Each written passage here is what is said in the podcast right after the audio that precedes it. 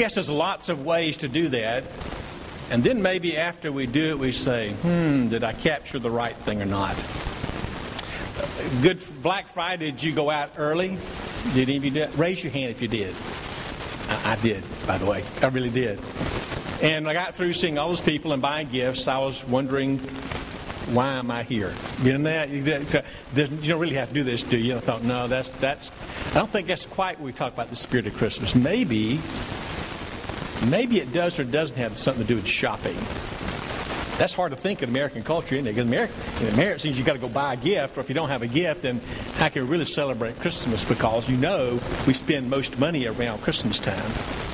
And you're asking ourselves, when we celebrate Christmas, how do we keep Jesus in the picture?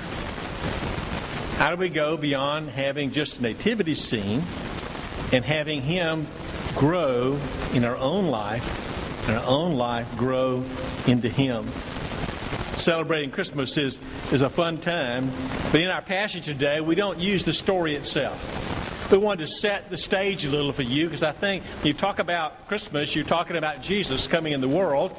We're going to get to the story of Jesus being an infant, but right now we're getting to the real I that is in Jesus. You know, the one we've come to know after he's grown up and we've heard all the stories and know about his sacrifice, and we're trying to ask ourselves, where am I in the story?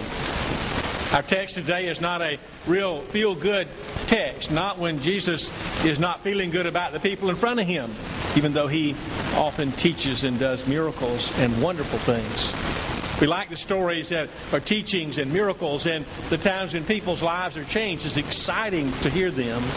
And this one, Jesus is somewhat frustrated. He might be with us at times. He said to those uh, Jewish leaders who were in front of him, Why do I speak to you at all? Because even as he's talked to them about who he is and why God has called him here, and they've come to understand something, but they can't accept it, is that he must be, he has to be, God himself if he can do the things he does. For only God can truly forgive sins. But are they listening well? I don't know if you're like me, but when I was growing up, my parents uh, sometimes would say to me this I tell you something, and it seems to go in one ear and out the other. Did my parents invent that one, or was it used on you too? Did you, you said it too? You know, you know, and I know what that's like. You just, as I've done it with my own children, we say it, and it's like they weren't tuned in at all. You know, just like different frequency. What was that again? I wasn't hearing what it was. And I think Jesus is really somewhat frustrated that he's been trying to teach this crowd, and they seem to ask some good questions, but they can't take in the answers, and they aren't making very much progress. And he is concerned for them. I want you to know there's room in this season for the year for you and I to grow in our minds and hearts who Jesus is.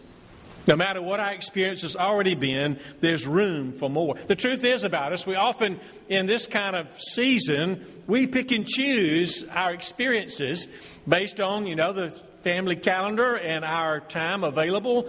And we're trying to ask ourselves, how do we grow faithfully? How do we become the kind of people He has in store for us?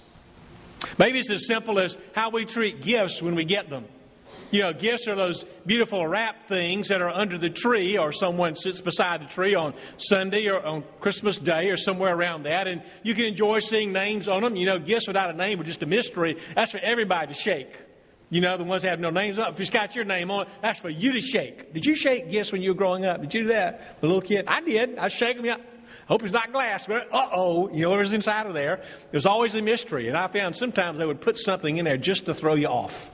But you like getting gifts. Gifts were always nice. Wrapped beautifully. There was something you think someone had you in mind. They something you wanted. Your imagination just thought must be good. It must be exactly what I'm thinking about. I hope it is. Then maybe you get a gift that's not wrapped so well. The person didn't try. Maybe it was uh, a gift that defied using the regular paper. It's too large, and they simply stuck a bow on it, and you got a box, and you're going, well, I guess that's okay. Then we ask Jesus about the gift he is for us. Maybe you can uh, help me think for a moment about how we can see if Jesus is working well in us. You, you might describe it in these terms of can I look at ways that tells me my priorities in life and whether or not my love of Him is growing or whether it's somewhere else.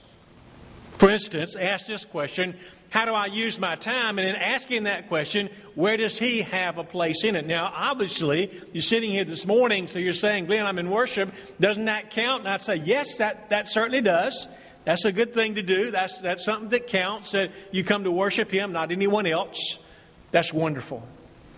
But do I also use my time, not just on a Sunday morning, but other times to study or pray or share the good news or use my time in service to others for Him? And then you understand whether or not I'm using the gift well. And then, how do you spend your money? That's always an issue that describes who we are. Uh, not just money, but all of our time and resources. If we use that well and include God in that, then He gets a, a substantial cut of who we are. That is for His work and His kingdom. He believes. We believe in Him and what He continues to do. And the last one question is, is what do you think about? What is in your mind? Do you give God time to grow in you? Do you spend time listening to Him? You get up in the morning and say, Good morning, Lord. Here we are again, a new day. What do you have in mind for it?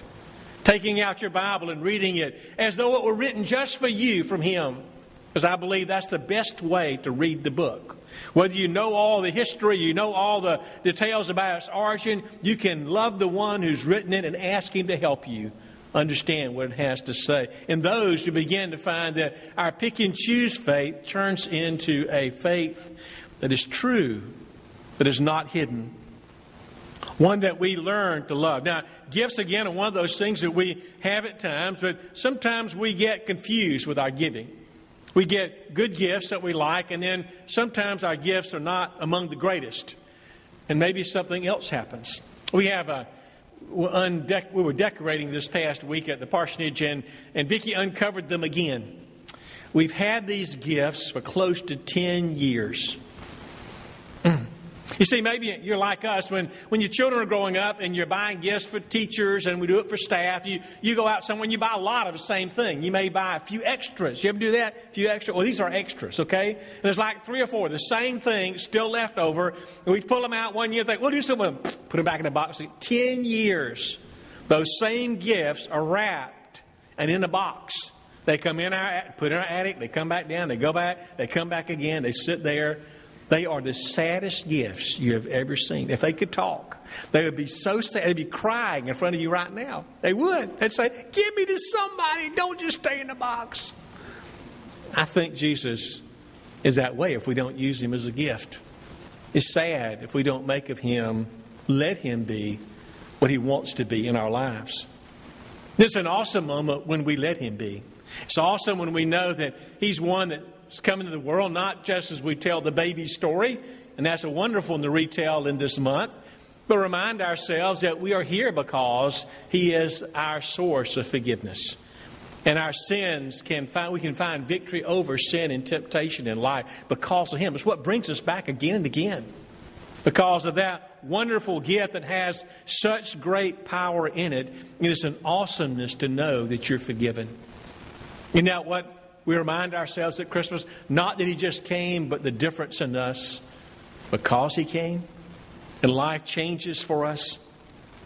In the scriptures, Jesus often uses the words I am to describe himself. And there are lots of those that he talks about through the Gospels. He is the bread of life, he is the way, the truth, and the life. He's the gate, he's the good shepherd. Keep adding them up. They're 20 something plus. Jesus is. I like those stories. But here he is, the one who must be crucified. I will be crucified. When I am, he said, lifted up. He said, when I have completed what God sent me for, then you'll find out the power in his life for us. But we have so many ways to arrive at that. Sometimes it seems to be as though we're looking through uh, clouded windows sort of like the stained glass windows now are beautiful and you love to see them, but you can't tell what's going on outside through them. Sometimes we can't see as well what God has in mind for us. But He can change us. If you were to write this sentence, who Jesus is, in 25 words or less, wouldn't that be a challenge? I mean, you could say just words like He is Lord, Savior. and You know, use a lot of titles, so to speak, in the Scripture, and that would be a way of doing it. But how would you write in that 25 words or less who He is and put yourself in it? Because that's important to know, isn't it? Not just who Jesus is to everyone else, but who He is to you, and that becomes then a testimony, a real life. He belongs to me, not just to others as well. We call that word conversion. Barbara Brown Taylor is uh, currently a teacher at seminary in uh, at Candler in Atlanta. And she tells this story about her own conversion. She's a wonderful Bible teacher in that school, and I love to read most of her writings. She said, I was in college before I became a Christian. It, it happened this way. She was in a dorm one night, and two young preppies came to her room. They were Christians, and they wanted to share with her. They were a Campus Christ group. They wanted to come share with her about Jesus, and they sat in her room, and she she said when they first came in, honestly, I wanted to see how fast I could get them out. And I realized that if I kept saying yes, they'd leave quicker. Okay? They said I let them say what they wanted to. I say yes and yes, and I wouldn't argue with them, and they'd be gone before long. So I, she listened to them, and they told them, Did you know you're a sinner? Yes. You know that sin separates from God? Yes. And they began to write this little uh, drawing in front of him. On one side, they had you standing over here, and they had God over here, and they had a big chasm between it. You know to, you know that Jesus helps us to get there. We draw this cross, and you walk across it, and you can be near God again. Yes. You would accept God? Yes. She got that word really going, you know. She's got the word going real well. Yes, I want to. She said, and finally, they prayed with me, and they got up, and I accepted Christ. Yes, I want to. And they left the room. And she said, I thought about that. I thought about it. You know, it only took about 20 minutes. From the time they came into my room, they left just as happy as could be that they had reached one, and I had said yes all along. And she said later on, as I she thought more and more about that experience, she realized this. I may have been fooling around, but Jesus was not. Anytime we are entertaining a thought of Him, He is listening to us. Even if our entertainment is so shallow, we're not really sure what we're talking about, He's there. He knows what we're doing, even if we don't have it figured out yet. And she said, My heart may not have been in it that moment when I was saying that prayer and saying yes, listen to what those two preppies were telling me about what it means to become a Christian. Even though my heart may not have been in it, Jesus' heart was. Isn't that good to know? Even when you and I have been at that moment, we weren't 100% committed, but Jesus is listening. He loves us whether we're capable of fully loving Him yet. She said, I've grown to know that. And she said, I asked him to come in. And he did. If you ask Jesus into your life, he comes into your life. He doesn't wait to the day you straighten it up or clean it up or deserve it. He comes.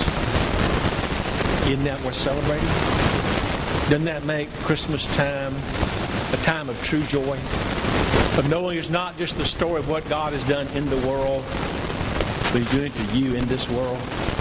And He has a lot more in store, a lot more that's planned, and you and I can be a part of that all along. That's how big the story is. And yes, it is a wonderful season, and I want us to enjoy celebrating Christmas, but I don't want us to fall short of wine. All of us are alike. Every one of us live in a culture where Christmas has been turned into something other than Christian. Culture can do that. Spend lots of money, buy lots of toys, talk about the guy in the big red suit, have all the fun at parties, forget all about Jesus. We remember him. We can enjoy it in a lot of ways, but enjoy really to remember him. Then the number one thing, when Christmas is over, and all of that said and done, and the decorations are put back in the box. I keep growing? Is what I've learned in this season staying with me? Am I ready to stay with me? You see, I asked him, she said, and he did come in. Would you pray with me? Now, Father, we believe that you've loved us more than we're capable of loving you. And you know all of our flaws and our faults, the things that we've failed, and you love us anyway. And we come to share this morning in this act of communion, knowing that we depend upon you. And surely you also depend upon us. Use us now. In Jesus we ask. Amen.